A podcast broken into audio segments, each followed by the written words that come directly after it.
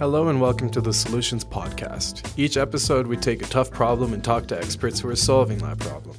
I'm your host this week, Qasim Murali. Thanks for joining us. The problem this episode seeks to solve is that there aren't enough safe spaces for LGBTQ plus youths in high school. Alberta may have had the solution with in school clubs called Gay Straight Alliances, commonly referred to as GSAs.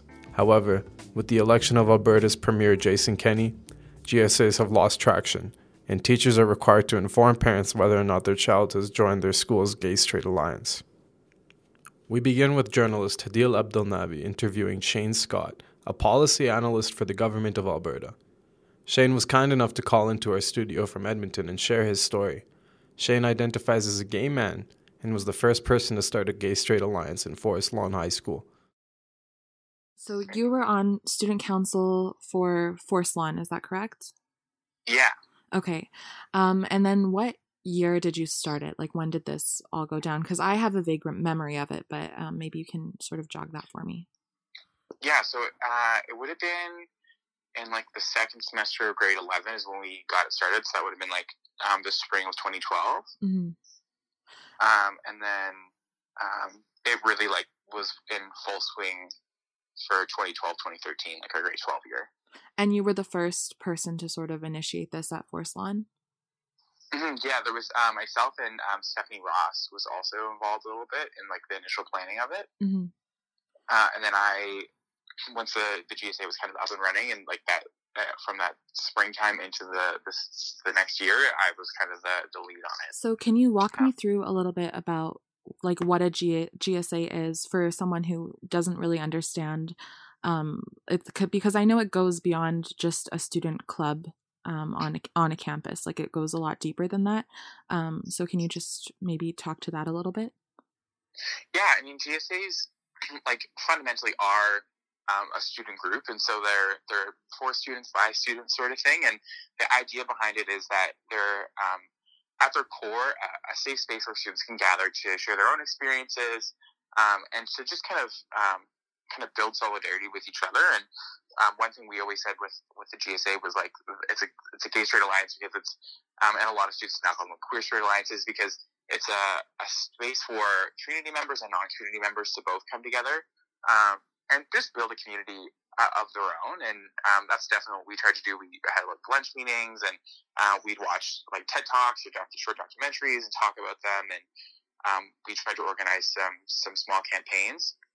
But fundamentally, it just was like a weekly place where people could come, get together, and just um, build friendships and build relationships, um, and kind of find a support network if they weren't um, well, to find a support network, period. And I think why they're really important is because for some people who don't have anywhere else to find a support network, um, they become that that really key kind of anchor for a lot of people. Mm. Um, and so it's definitely it's like a social club basically, but um, I think the the value of it extends beyond like a chess club, for instance. um, in your experience, can you remember a moment where you really realized that this was effectively a safe space for you? Yeah, I think um, I know one of the things that like I had a lot of trouble with um, in my own experience was around um, kind of the experience around coming out and um, what um, kind of what that meant for myself and my relationship with my family. And I know there we there was a number of um, different topics we covered, but one of them was around um, around coming out, and it was the first time that I had realized I had I was in a room of people that I could like actually share what my experience was like and not feel um, like I had to give like the nice version of it.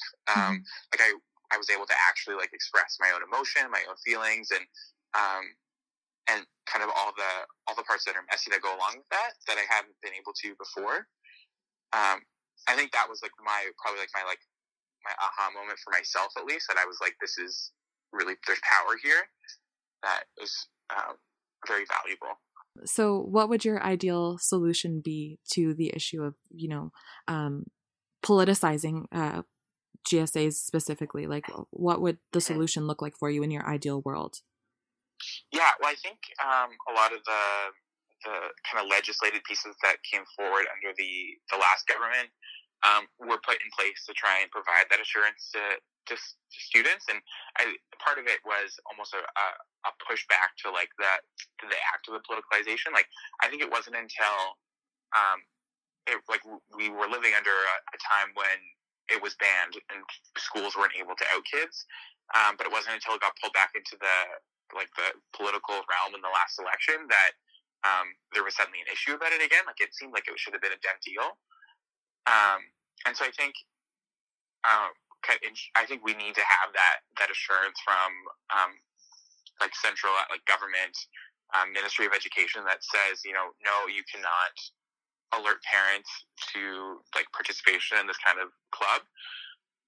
Mm-hmm. Um, and I think also recognize like one of the big reasons why there was so much hoopla around like alerting parents is like parents have a right to know what their child's doing in a school uh, in the event that like something goes wrong. And um, they a lot of people were pointing to one example I think in Red Deer where um, like a school board or a GSA had like gone off campus uh, from their school and the, a parent didn't know that a child participated or something like that. And like, I think there's so many rules in place already around like field trips and health and safety and um, like all the insurance pieces that go along with like school trips, so to speak, that um, it's already covered. Like it's already people are already or students and parents should already be protected. So I don't know why we would have to single out one particular kind of club uh, to alert parents of involvement of any kind.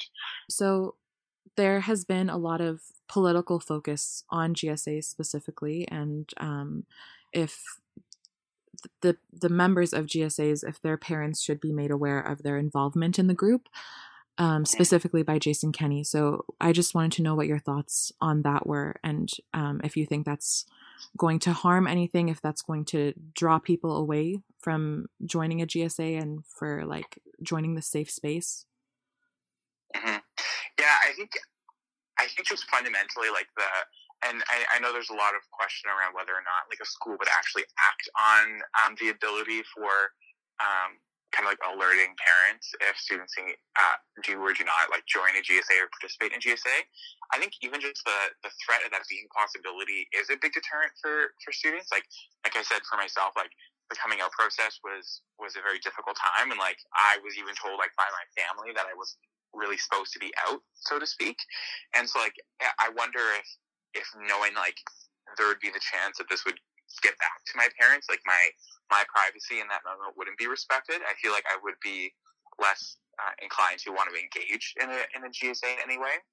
Mm-hmm. So I think like fundamentally, um, it's like when you're in that room, like when you're you're participating in the GSA, whether it's just casually going to like a lunch meeting or going to an event or whatever it might be, uh, you often are like showing like or exposing like a very vulnerable side of yourself that um, often for LGBTQ youth, your parents or your your siblings or your, your family, however you qualify that, don't get to see. And it's really supposed to be like up to you to figure out who you do or don't get to to share that vulnerability with.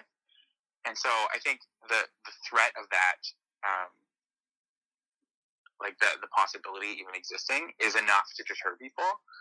Um, and especially like you, I think when you're young and you're in, in high school, especially if not even um, younger, um, you care a lot about like what your family thinks uh, and how they're they're going to react to different situations, and um, having like the the assurance that no, your parents aren't going to like we're not going to out you to your parents. Um, I think is really important to help students feel safe. Um, but I think it's become such a politicized issue that um, is drawing even more attention to GSAs in negative ways that I don't think is doing any good. That was Shane Scott sharing his experience as a student within a GSA. Now, a Jason Kenney led United Conservative parties passing their Education Act, disrupting spaces that help people like Shane feel safe during their time in high school. Next up, we have Leah McCartney, a teacher and the woman who started one of the first GSAs over a decade ago, interviewed by journalist Isaiah Lindo. She adds her thoughts to the mix by contributing her personal experiences as both a student and a teacher, as well as her perspective on the new Conservative Education Act. Um, so I've talked to a couple of people, and from a legislative point of view, um, it's been brought to my attention that it was in place for so that legal action couldn't be taken against the school. Oh, right? okay. Um, it was explained to me that uh, if someone were, if a child were to get hurt in a GSA meeting, um, then you could notify the parent that someone got hurt, right? Right. Um, obviously, there's a lot of kickback, and that's a very niche situation to change a whole bill for. Right. Um, what are your initial thoughts on something like that? Um, it seems sort of um, nonsensical to me almost. Like Okay. I would think that if if I had a student who was suicidal or self harming or you know in any way in any danger, I would immediately, just as a teacher, my protocol is to call student services and get them immediate help. Mm-hmm. And you know, it doesn't matter if they're in the GSA or if they're in the science lab or if they're in the you know gym. They need help, and mm-hmm. student services would immediately take over. Okay. So I don't. Yeah, I didn't really get that. It didn't seem important to me. Fair enough. Mhm. Um, has your experience with GSAs been uh, overall good? yes, There, mine you- has. There has there been any uh, points of contention with you and the board, with you and your principal, with you and any other of the teachers, or has it been kind of smooth?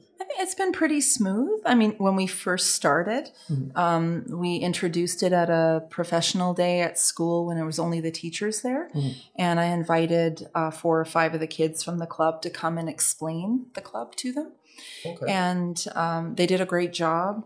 A lot of the teachers had never heard of a GSA and they Mhm. were interested to hear what it was. And you know, our we have sort of a multi generational staff, but they were all on board. They we had these stickers that's these safe space stickers that the kids gave out, and they said, you know, if you feel comfortable, put a safe space sticker on your classroom door. And I think every teacher put one on their door. How would you see uh, enacting change better than what this bill is doing?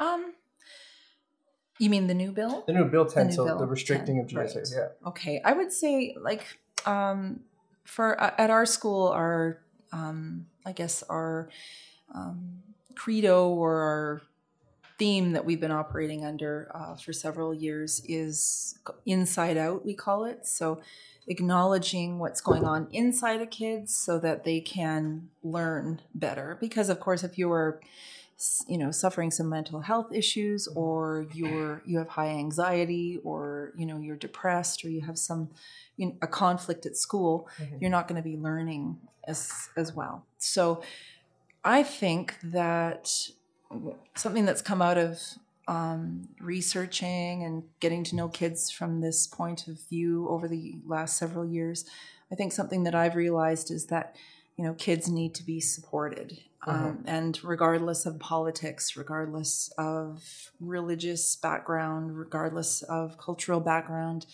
uh, they need to know that they are safe and that um, they can trust somebody and that they are um, there's a place where they can be themselves. So i would say that this bill would do better to acknowledge the uh, full lives of kids at Mhm. school and not just consider them, you know, academic beings, but also emotional human beings who, you know, need the same kind of help as everybody else. Uh, is you, you said that these members of the GSA they stood out to explain uh, parts of it and kind of get some awareness to it. So is the GSA in your school anonymous? Uh, not really. I mean, I have a meeting um, every at the end of every week in my classroom, and we have posters around saying, you know, come to this room every Friday. Right. and then most of the time we just hang out. Oh, you know, cool. somebody brings baking or snacks, and we sit around and talk. Mhm. If there's something interesting going on, you know, we might put a, a video up and watch it and talk about it, or um, every once in a while we'll put something together like uh, like for our clubs fair we put together buttons and things like that um, i don't think there's a need for it to be anonymous at my school Okay. because the kids are pretty accepting That was Leah McCartney illustrating the journey she's had installing one of Canada's first gay straight alliances, as well as her time as an educator, highlighting some of the challenges GSAs will likely face under Alberta's new administration. Lastly, we bring in Raymond Johnson Brown, Director of Community Engagement with Calgary Pride and a youth support worker interviewed by journalist Michaela Newman.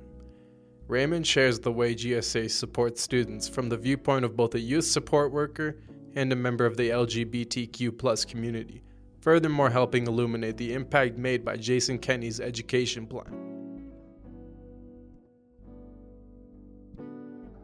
The negative impacts that I've seen just in the work uh, is, is a lack of engagement in school overall. Um, so when I think of some of the youth I work with, they didn't even want to go to school, uh, or they didn't want to go to school before, but then they found this GSA. So then that encouraged them to build peers that supported them where they were at. And then through that, then they said, hey, let's go to classes together. And then they would have those friendships and they'd be built there. And they'd almost be excited to go to school because of the GSAs. Now, with the new legislation and that fear for them when they return home, we take that out of the equation and then they're not even engaging with school as a whole. So when we look at it from that lens, it's you know the protections around those GSAs were so critical because that could be the only reason why that young person is going to school in the first place for that community aspect and that you know innate need to be accepted and be a part of community and yeah again with that we I've seen in my own work where that's just gone entirely and that I, I say we lost a young person in a sense because there is so much growth and learning that can come from a high school uh, education that can help shape them and, and, and see where their future goes. But if we don't have that protection there in this, you know, environment where it's supported by uh, elders and older people and teachers, um, then they're going to find that somewhere else. And the, the repercussions of that could be so much more damaging to them long term. And that's when we start to see, I, I'd be willing to say that's where we start to see people tap into things like addictions and, and that. So, yeah. Um, so, how is this issue affecting you currently, whether it's like in work or in your personal life, and what are the pros and cons of that? You know, I think that it, I can I swear? That's okay. I won't swear. Uh, but the, the poopiest thing about this whole thing is that at the end of the day, it won't affect me. In reality, my, I'm a 28 year old man. I've came out of high school.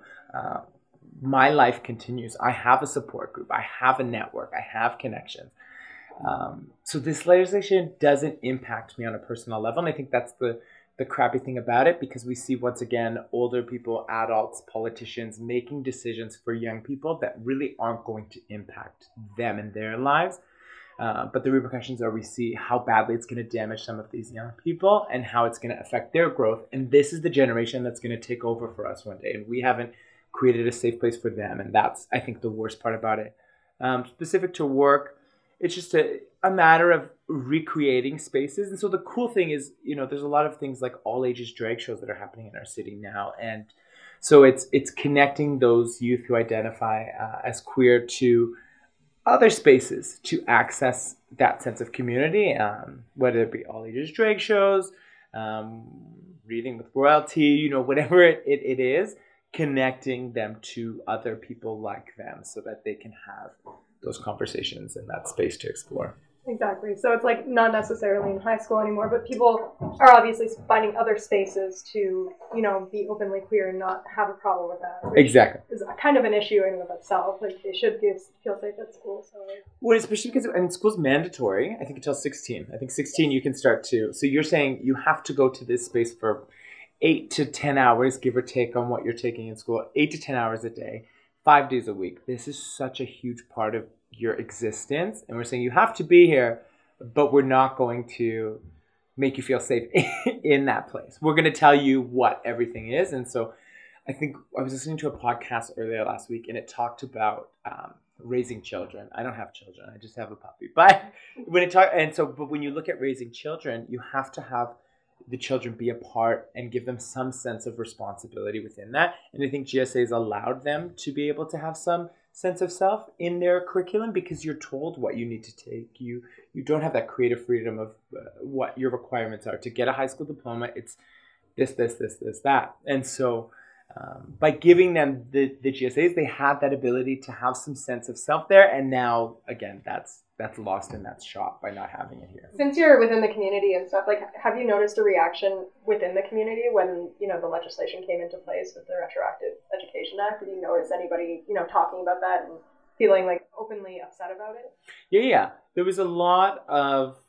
I'm trying to think of what because there was the protests that happened, the walkouts that happened. was a lot of conversation, um, even in like drag shows. Drag queens would speak on it on the mic, looking through social media, just the the outrage that a lot of people were feeling. Um, and it's very interesting too because then I explored it further and I said, well, how is this such a everyone's agreeing that we should have these this this shouldn't exist but why does it exist then? And then when i started to explore some resources you know like a, a city uh, or ctv website when you look at the comments or facebook public posts you start to see that there's a lot of people who really hate this and and those are the people that made up the bulk of the voting majority and and yeah anyway that that made uh, the decision. So specific to whoever you know how the feelings were it was just shock that here we are in 2019 in Canada where everyone thinks it's all rainbows and greatness and it is in a lot of ways but these these things are, are happening to us and they're impacting the young people that was Raymond Johnson Brown educating us with his expertise in the field of youth social work and his experience as a gay man in Calgary, Alberta. Jason Kenney and the United Conservative Party's Education Act has disrupted a safe space that high school students within the LGBTQ community could look towards for the past decade. Circling back to our original question of how we can make these kids feel safer at school, we believe that we may have already had the answer in GSAs, which fostered a sense of community for these vulnerable youths. Through the decision making of politicians, children who join their school's gay straight alliance will be exposed to their parents through a teacher, possibly nullifying one of the few places these students can look towards for a sense of belonging. While GSAs might not solve the core reasons why members of the LGBTQ community face discrimination, discussions with people such as Shane Scott, Larry McCartney, and Raymond Johnson Brown provide the very real experiences of members from Calgary, illustrating ample evidence of a positive impact GSAs can have on kids, as well as the disruption caused by Alberta Premier Jason Kenney's Education Act. Thanks for joining us. The Solutions podcast is produced by journalism students at Mount Royal University. This week's episode was produced by Hadil Abdelnabi, Isaiah Lindo, Michaela Newman, and myself, Qasim Ali. Further thanks to Lee Rosefrier, Jay Blanked, and Loyalty for contributions to music.